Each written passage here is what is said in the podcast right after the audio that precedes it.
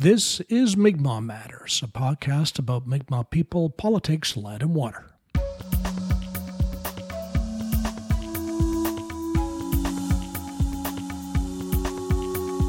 Hello, I'm Glenn Wheeler, and welcome to episode 264, brought to you with listener support.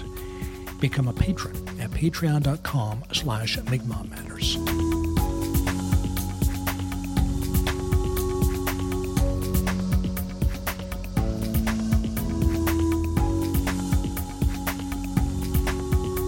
This week, our topic is archaeological research and Mi'kmaq people on the island of Newfoundland, or more specifically, the lack of that research. That's a big problem for a couple of reasons. It denies us knowledge of our ancestors and their lives. And, just as importantly, it's an obstacle in asserting our rights through land claims or treaty, because the legal system in which we would find ourselves relies on that kind of information. We're very pleased to have as our guest this week Natasha Jones, Qalipu member and graduate student in the Archaeology Department at Memorial University of Newfoundland and Labrador. For her master's degree, she's working on a research project in central Newfoundland. I asked her about her work, why there has been so little research of the Newfoundland Mi'kmaq, and her family connection to the famous American anthropologist Frank Speck. Tell us first about um, research that has been done that is available on Mi'kmaq history on the island of Newfoundland. I gather from your work that there's surprisingly little such research. That's, that's correct, Glenn. Um, especially in terms of archaeology, it's very sparse. Uh, publicly available, there are two scholarly published articles. So one is from 1984. That's Penney and Nickel. A lot of people know the name Jerry Penney. Mm-hmm. Uh, he worked on the, the majority of the archaeology done with the Mi'kmaq community. And the second publication is from uh, 2019, actually, uh, from Barry Gaulton and his co-authors. And he's one of my supervisors. So that's a big span of time between the two articles, and and that's what's publicly available. That's peer-reviewed work that's out there. Mm-hmm. Um, there has been some other work done by Jerry Penney, but those are reports filed with the PAO. So they're not something you could probably you could find through the archives at MUN. You'll see them referenced, but they're held with the provincial archaeology office. They're reports that you file, and when I do any field work, I would file the same type of reports for them. And as you note in your um, in your research proposal, there's much more information on the Innu and Inuit of Labrador. How do you explain the difference, the shortage of uh, stuff about our people? Some of the more prominent reasoning is that there's been an archaeology happening with those communities for much longer. Uh, there's a lot longer history of either cooperative research between those communities and archaeologists, or even research being done in general. For Mi'kmaq community, very understudied, not a lot of attention towards research, even in, in terms of general research. It's it's quite lacking when you compare it to the other nations here in the province. And another part of that could be due to, uh, I guess, us later coming on the scene with uh, recognition. So we spent a lot of years working towards recognition and those. So you, you would see a concentrated effort on that more so than research. Now, I guess every, our communities have a lot stronger footing and you're seeing more partnerships now. So I'm hoping that means our time is coming. Yes. you know, that more and more research is going to happen and more and more collaborations and to the future. As you remark in your in your work, there there is that uh, feeling, I guess, that's still around that uh, Mi'kmaq came to Newfoundland with the Europeans.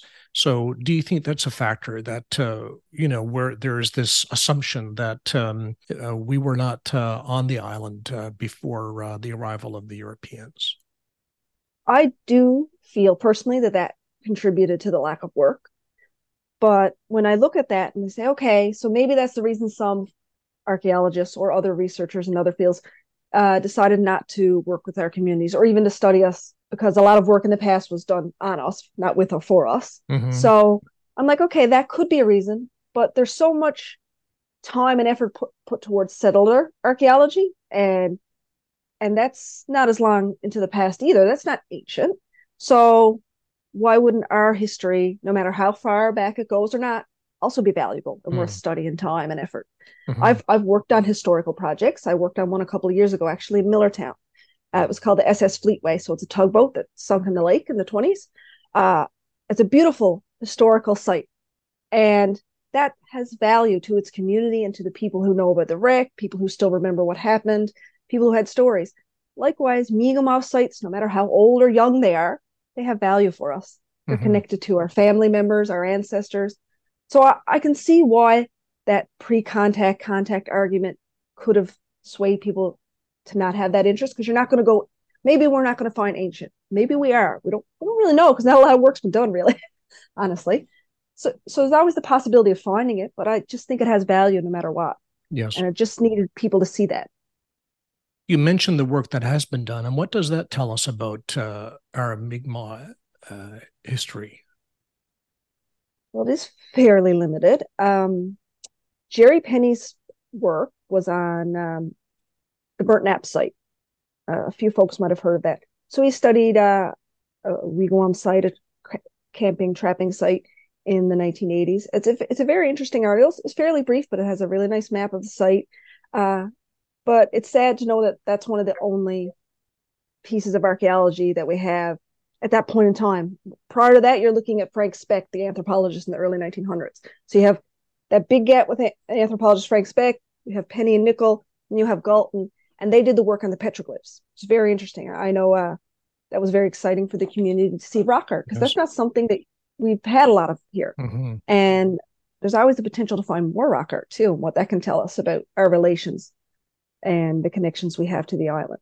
I just think that the work that has been done has told us some things, but there's so much more we could find out. And it's especially important for protections. When something's designated an archaeology site or an ethnographic site, that's the two designations the PAO has, the Provincial Archaeology Office, that offers some protection for development for and even when projects are going through the well, okay, there's a dot on the map. We know that, you know, don't put a road through that site. But if if the sites aren't logged, then there's nothing to account for them even though they may be there, even though some community members might know of sites. Mm-hmm. So that's what makes archaeology so important. Yes, and depending uh, on uh, the future of uh, what the future legal strategy is for Mi'kmaq Newfoundland, if there were a uh, search of a land claim or some attempt to bring us under the peace and friendship treaties, that research would be crucial. So once, I guess, once it's dug up and destroyed, it's it's gone forever. It is, and you're right. The work I'm doing could be very useful for any for any of our groups that might be looking at land claim possibilities, or or even like I said, protection for sites, and also um, mitigation reasons. So I know we've seen what happened with Muskrat Falls and the flooding of uh, t- you know territory there. Uh, a lot of materials were removed from that site before. Um, now uh, there was a lot more that was there than they initially thought, that's why it's so important to get out on the land and to get people aware that there could be sites anywhere. And the interior is very understudied. You, and it's just there's not a lot of accidental finds in our area because of that. You know, not a high population. Mm-hmm. It's not you know the coast. It's not beaches. It's you know not where people are spending you know picnic time. Right. It's just a kind of hard to get to country. You might have a few people, prospectors, people who like to fish, and they might have the ability to have these accidental finds. And that's a that's a big thing too. It's just educating others that you might run across something not even realize how important yes. it could be. And so let's talk about your work then because you were um, first of all tell us about the area that you're interested in and um, and how your work will unfold. For anyone who might have seen the photo of the study area going around, it looks really large almost unfeasibly large. And that's kind of true. I know my supervisor said the same thing like your study area is massive. And it's something that i was questioned about through the department. I said yes it is uh, but I'm counting on the community to narrow it down for me.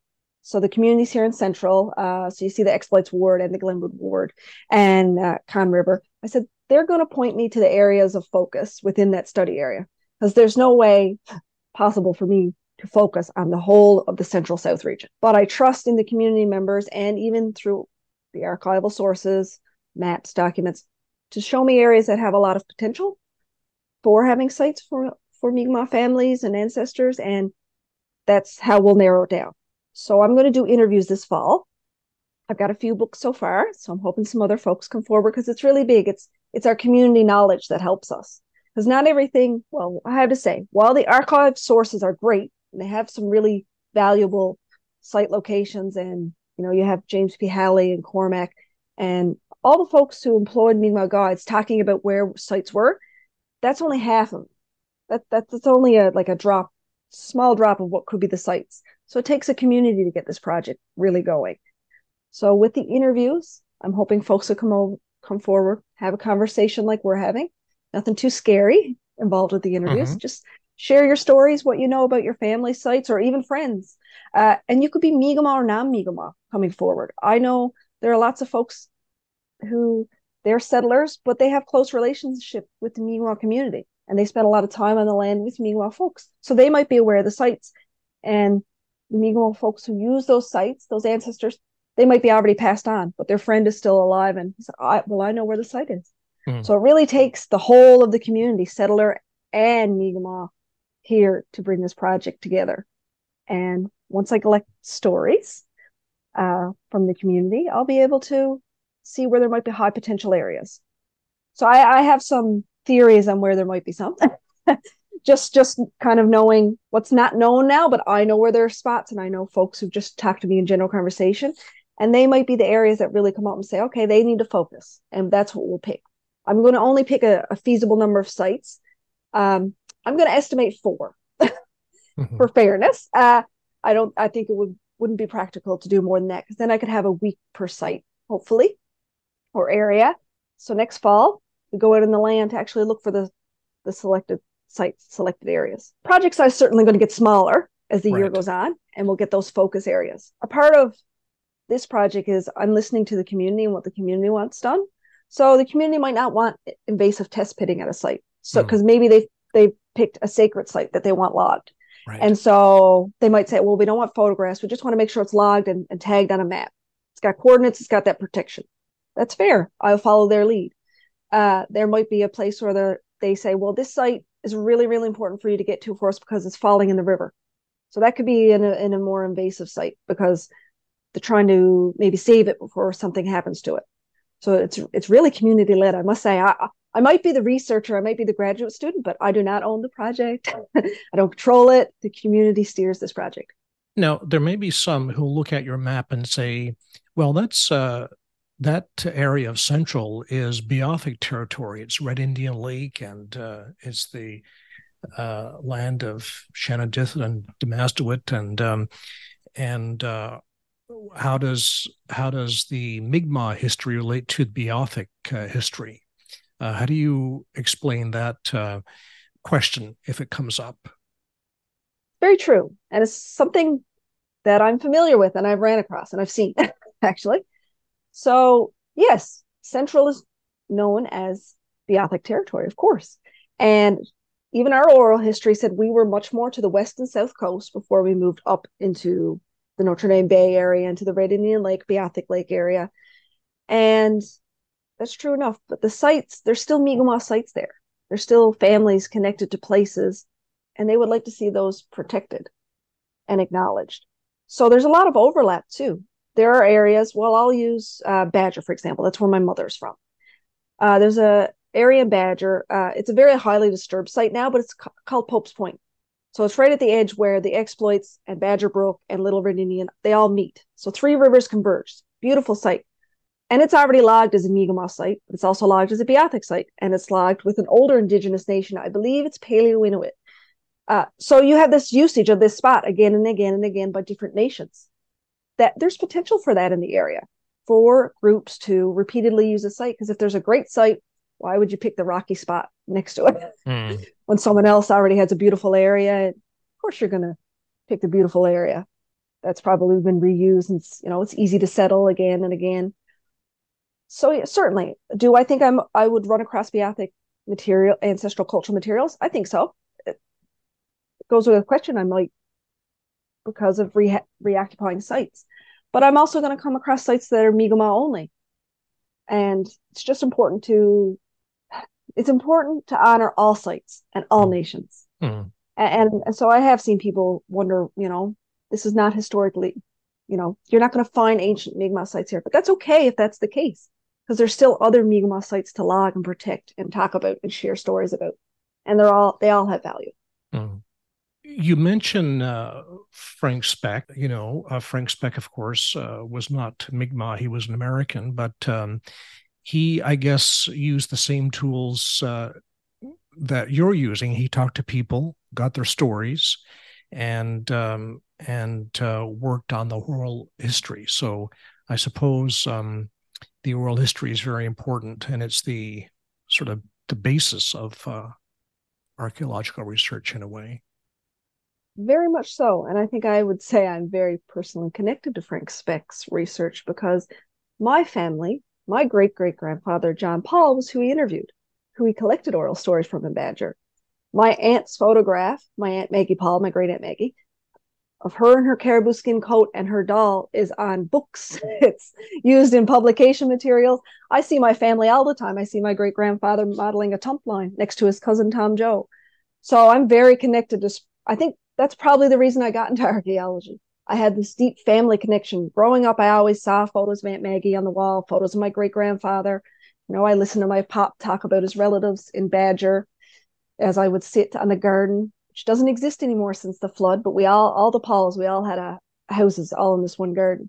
And so I'd see the photographs of my Mi'kmaq family members there, hear their stories, and I would know that, you know, I was always told, well, your Aunt Maggie's coat is in a museum in Ottawa and her doll. And when I got much older and I really looked into Frank Speck's work, I realized, oh, it's much more than the doll and the coat.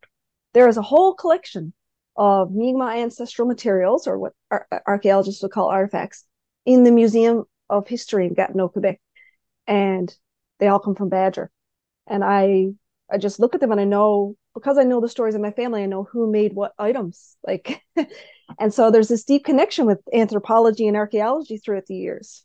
And even my great grandfather, uh, who was photographed by Speck, he later gave information to the provincial archaeology office about a potential site in the interior. So there's this continuing relationship between my family on my mother's side and archaeology and anthropology. And I guess maybe I was always meant to take this path. It just mm. took a little while to get there.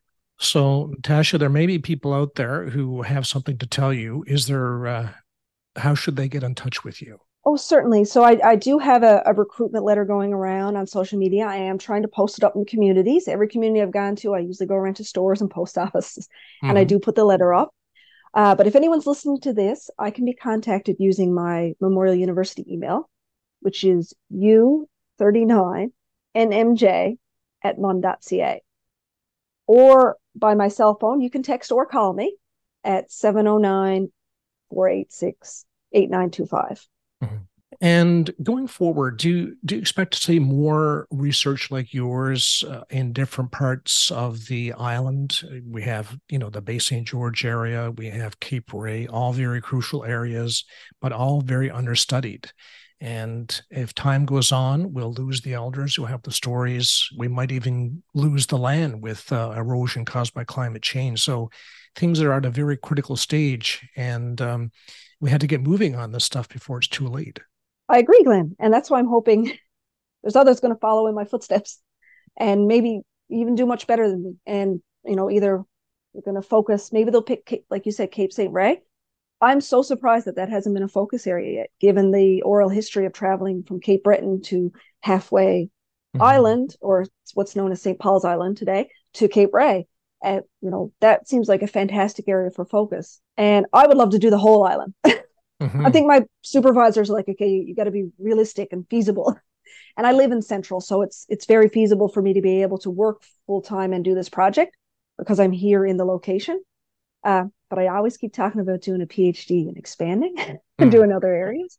But what I really hope is others see the value in Mi'kmaq archaeology and working with the Mi'kmaq community, settler or non or indigenous. Doesn't matter the archaeologist. If you're well willing to come work with the community, work with us, partner with us, I'm sure we'll be happy to have you. The more voices, the the better it is. The louder, you know, the louder we are when it comes to Mi'kmaq archaeology. Well, great, Natasha. Uh, important work. Good luck. Thanks for telling us about it. And um, I hope you find some interesting stuff out there. So maybe uh, at, when you're finished, you'll come back again and tell us what you found. That's part of this actually is a, a big thing that I've spoke about. I've, I've been doing some community engagement sessions, some meet and greets, because not everyone knows me. So it's, you know, get to meet me if, if you don't know me and I, I talk about the project. But a big part is that I'm going to do this at the end of the project. I'm going to go to communities again and tell them what I found or didn't find, or you know what was surprising, what was my favorite part, what was the hardest part, I guess. And so I, I, I don't want it to be the research of the past where folks come in and they take things, they collect things, and you never hear from them again. You never see the items again. Uh, I, I, guess part of that comes from the Frank, Frank Speck journey. You know, mm-hmm. he came in, he did his work, and I value his work, but there's so much that's gone. I would just love to see everything that was collected from Badger and his work to be here in Newfoundland. Yes. Even if it was the rooms, it would be yeah. much more feasible for relatives to go and visit the rooms than it is Gatineau we were speaking with archaeologist Natasha Jones about her very important research regarding Newfoundland Mi'kmaq sites. And that's it for the program. Thanks for joining us. We'd really appreciate it if you could leave a positive review on ACAST or Spotify or wherever you're listening so that we can reach even more people with Mi'kmaq news and views. Look for us on Facebook, X, and Instagram and introducing our new website, Mi'kmaqMatters.com. Allison Baker is the producer of Mi'kmaq Matters. I'm Glenn Wheeler. Amsit Nokama.